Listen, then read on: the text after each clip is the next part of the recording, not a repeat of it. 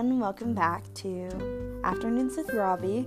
Um, in this episode of my podcast, I'm going to be talking to you about how my topic is perceived in the media. So, my topic that I'm going to be discussing today is Taylor Swift. Um, Taylor Swift, if you're not familiar, she is a internationally renowned Grammy-winning artist. Um, she's made about nine studio albums, and she has hit after hit after hit. And she's been very prominent since um, 2000, I would say 2008 when she came out with her song um, Our Song. Or Our Song was actually in 2006, excuse me.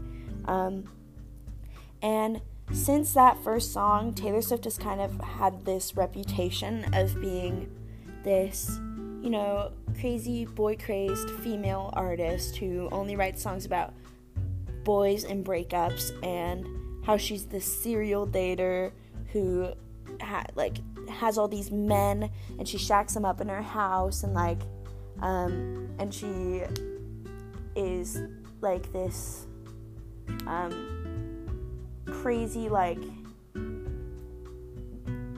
boy obsessed woman um, and she has had to deal with that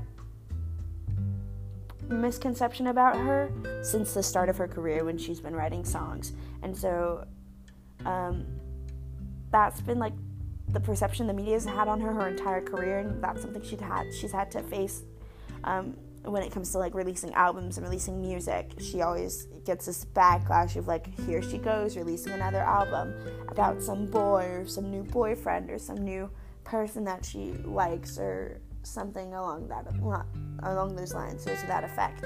Um, and uh, Taylor Swift actually has spoken about out about this misconception and this um, preconceived notion herself.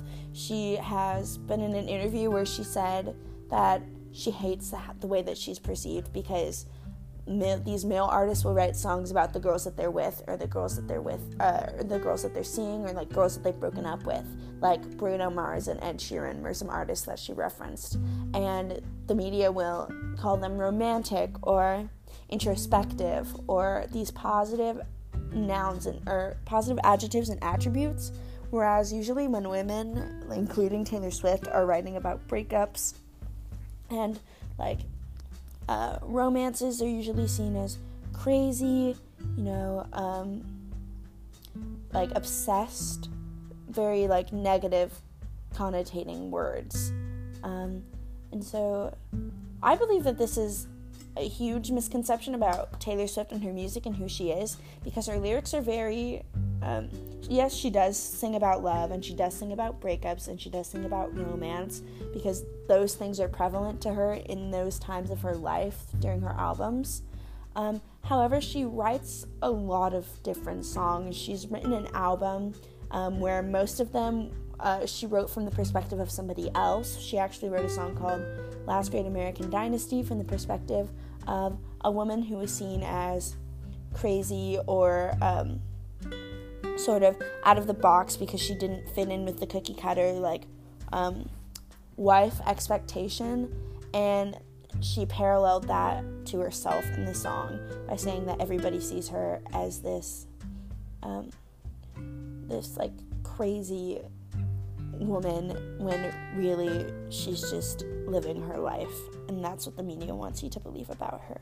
But it's not true. Um, taylor swift honestly is much more than the media makes her out to be.